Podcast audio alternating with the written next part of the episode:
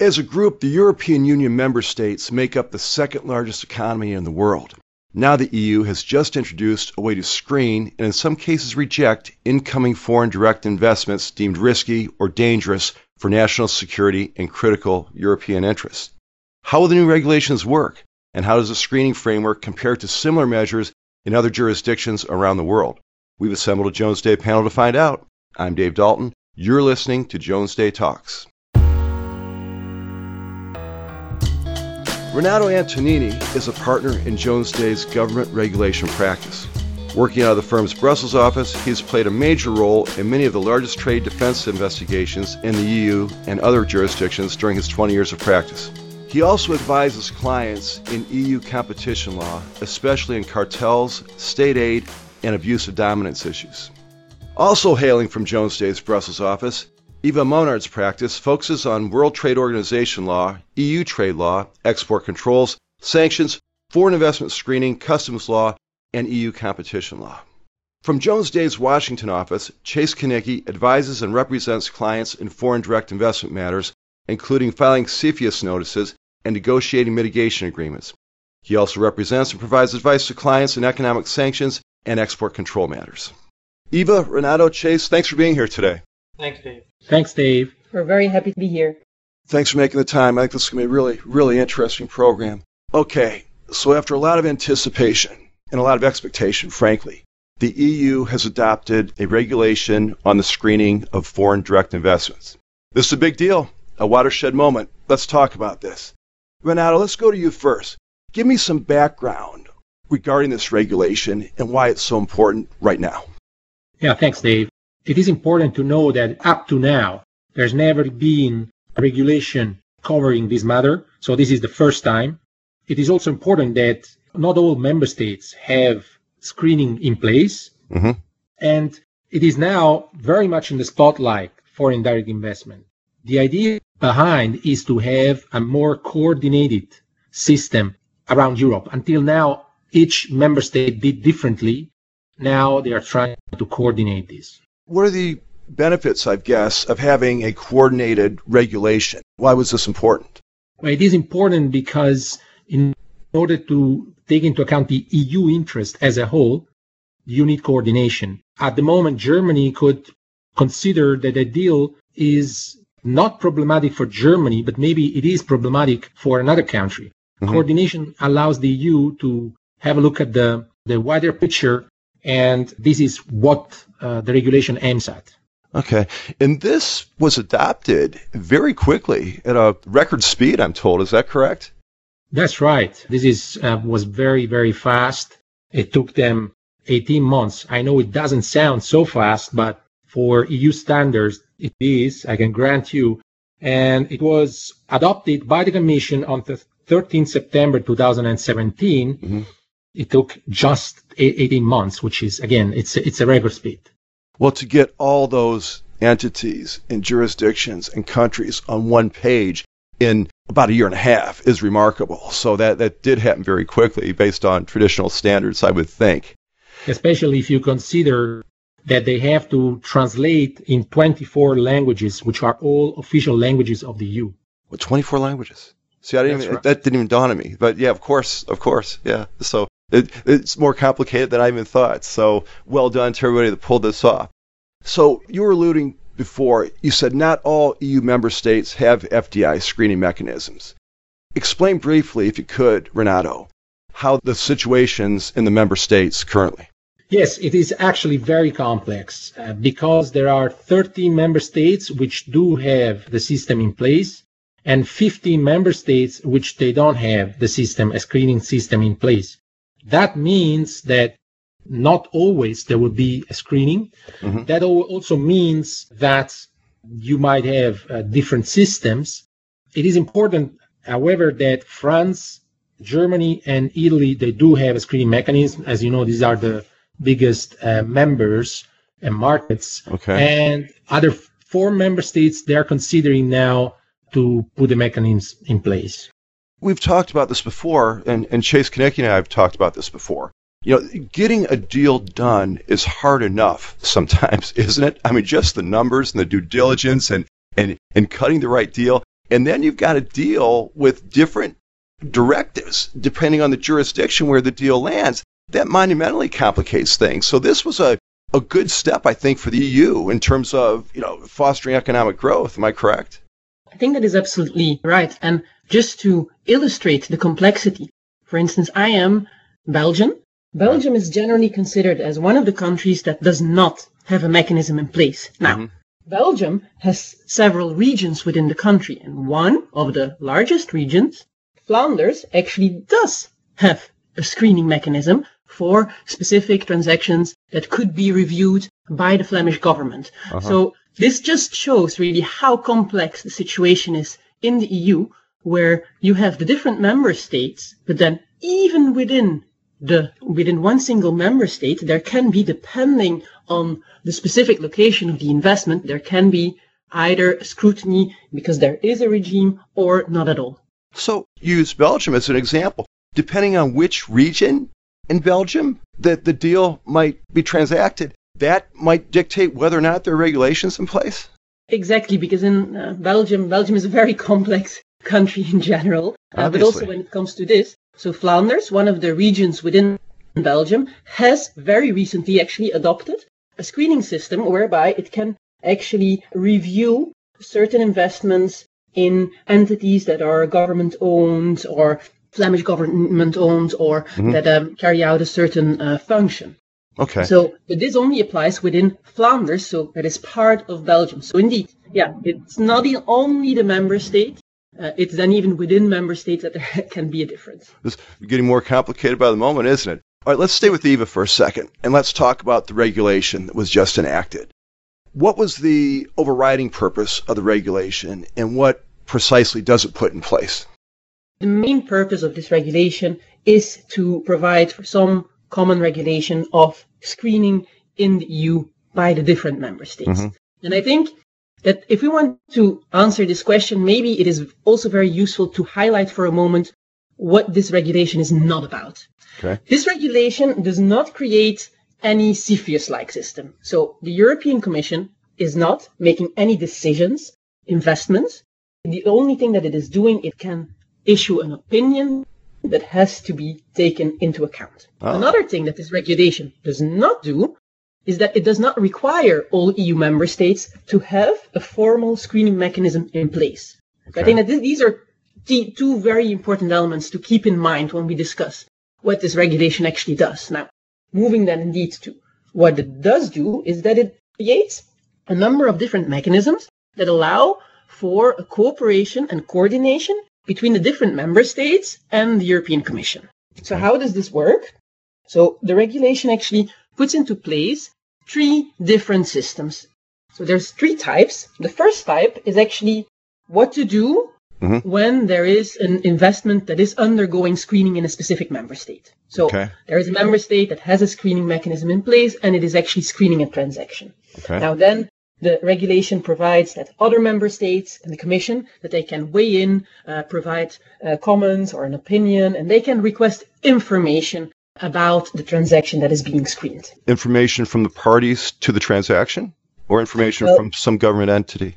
Their main contact point is indeed then the government entity, so actually the screening member state. Okay. However, the regulation does provide that the screening member state can ask certain information from the parties in the transaction, okay. and they are obliged to answer to that request. So the regulation does provide for an obligation on the parties to provide uh, certain information, mm-hmm. but it is the screening member state that will be asking that information from those parties.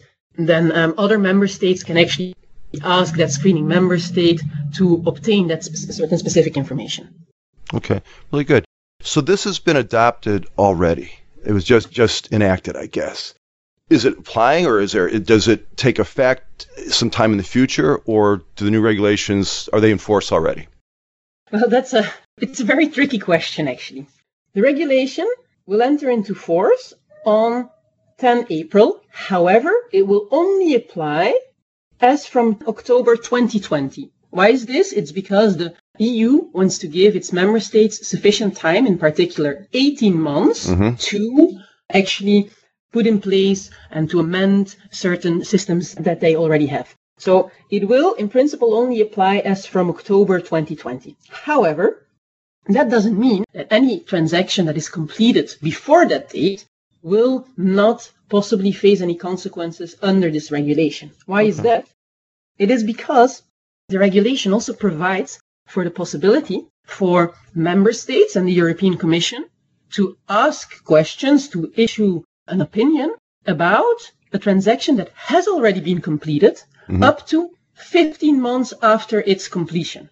Oh. So that means that if, for instance, in September of this year, a transaction is completed, then after 15 months, this regulation will already apply.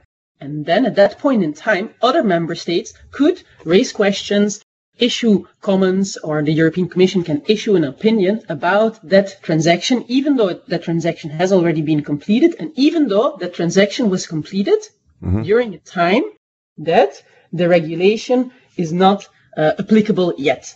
Okay, so the transaction could have been completed, but one of the parties to the well, a member state could still ask questions about the transaction. They can't nullify it or anything, can they? Or can they? No, they cannot. So what the regulation provides is that a transaction that is not undergoing screening, but that's already been completed or that is about to be completed, mm-hmm. um, that can actually trigger the attention of other member states, and they can then direct certain questions or issue comments, or the European Commission can issue an opinion to the member state where that investment is taking place. Now, and then that member state is obliged to uh-huh. take due account of those comments and okay. to use all available means to actually do something with those comments, that information. Now, if that member state has a screening mechanism in place, it could, if that's possible under its national law, open or reopen a certain procedure. It could also take certain other actions.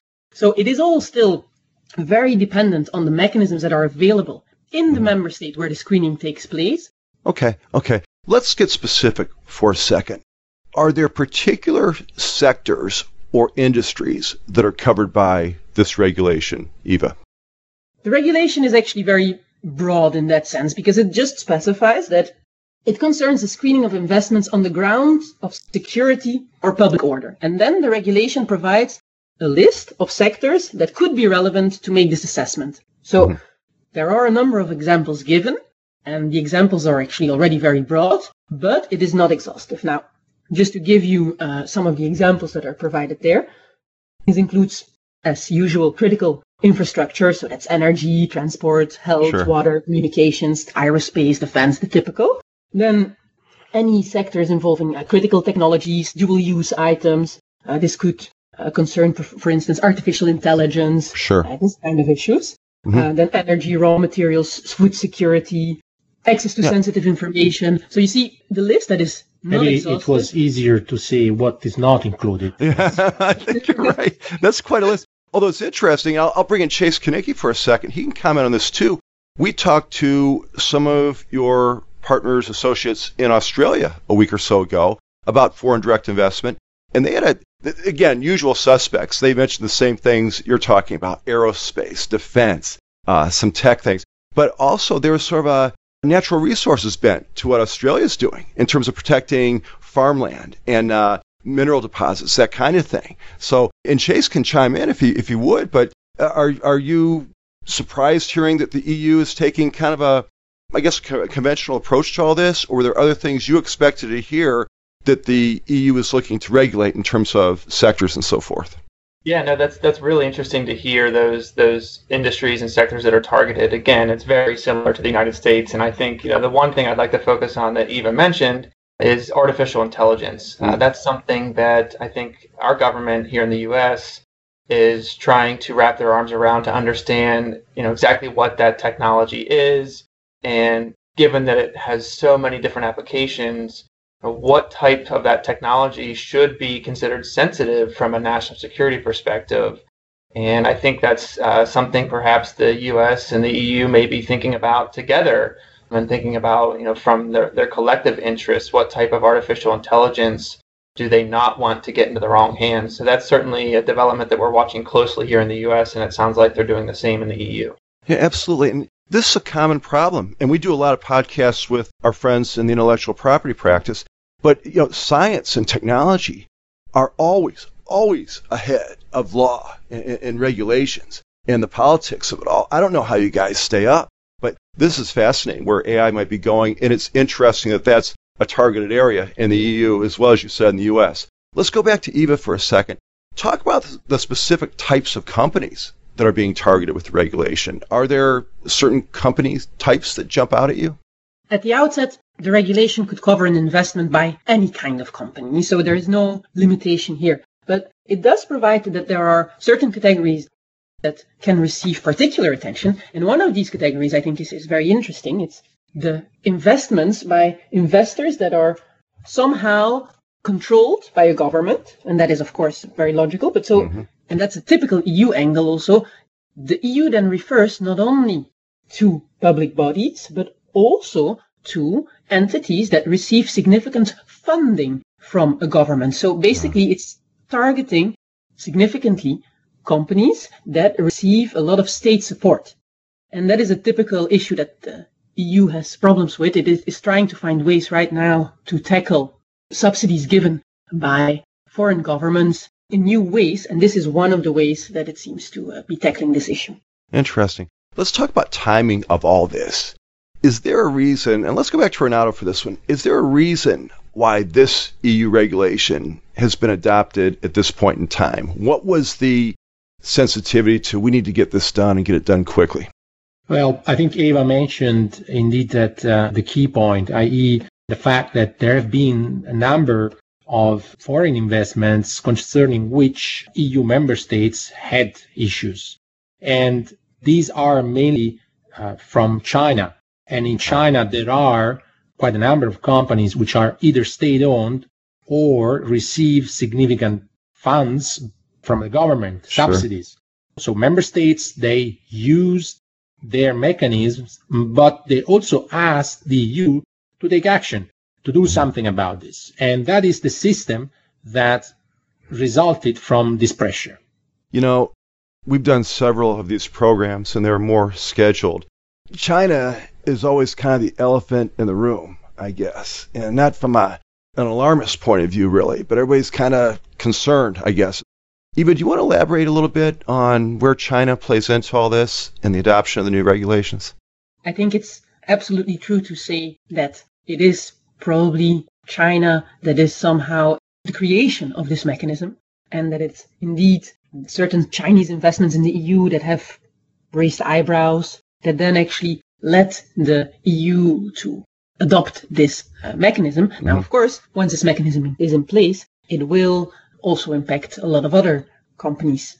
All right. Again, we've talked to Jones Day lawyers from other jurisdictions Germany, Australia, the US. They've kind of gone out of their way to say, well, look, Chinese investors are treated like everybody else. They're not being singled out, they're not getting extra scrutiny. But, you know, they're, they're part of this. We acknowledge that China's a global economic force and we're interested in what they're doing, but they're not being punished. They're not being singled out. Is that how you would characterize the EU regulation? I think so, but the problem is that Chinese investors are very likely to be either government owned or to have received significant funds from okay. the government. That clarifies. And that is, yeah. it is not discriminatory in terms of objective elements, but in concrete terms, because of the structure in the market in China, this regulation is going to be mainly directed to Chinese companies. Okay, that clarifies. That makes sense, and it's a, you know, it's, frankly, it's a different economic system. Many of these initiatives would have been government funded or or directed, so therefore the scrutiny is baked in. And you'd said before that there's attention to investments or potential investments that are funded or helped along by government entities. That makes sense. All right. Well, with all we've discussed so far, and we're getting ready to wrap this up, what will the regulations impact be on foreign investors and their transactions in the EU? First of all, it's it's difficult to say at this moment uh, what kind of actual impact we can make a number of uh, possible consequences. First of all, one is very likely, i.e., the consideration of EU interests in the framework of screening, which was not there in the past. This regulation will help having the EU interest taken into account when investments are screened. Mm-hmm.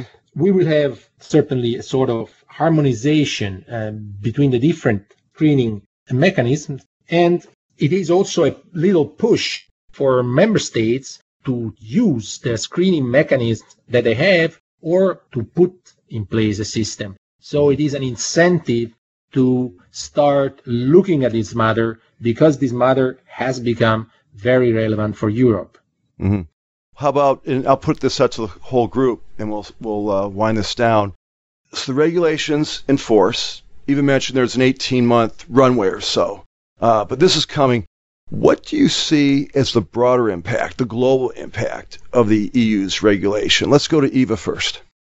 Well, I think that this regulation will mean that when companies are making certain investments and they are looking at the jurisdictions in which they will have to uh, undergo a certain screening, the EU will become more and more important in a number of different ways. First, the screening in member states that already have a screening mechanism in place might be tightened because there might be other member states watching over their shoulders. There might be the European Commission weighing in. Other interests will be taken into account, as Renato was saying. It's not just anymore about the interest of the member state that is carrying out the screening, but it will also look at interests of other member states. So that is certainly an important element.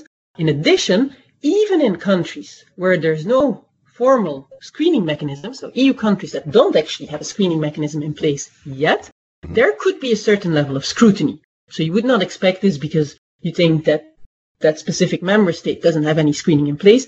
Well, actually, if other member states go to that member state and say, hey, this investment, I find it rather concerning. I think mm-hmm. you should have a look at it. There will be a certain level of scrutiny. And then more in the long term, I think that it will probably lead to a number of additional member states implementing formal screening mechanisms. How soon might that happen? It will take time. It will, ta- yeah. it will take some time. There is some opposition from especially smaller member states, which actually even opposed this regulation. Uh. They were not in favor of having this kind of system.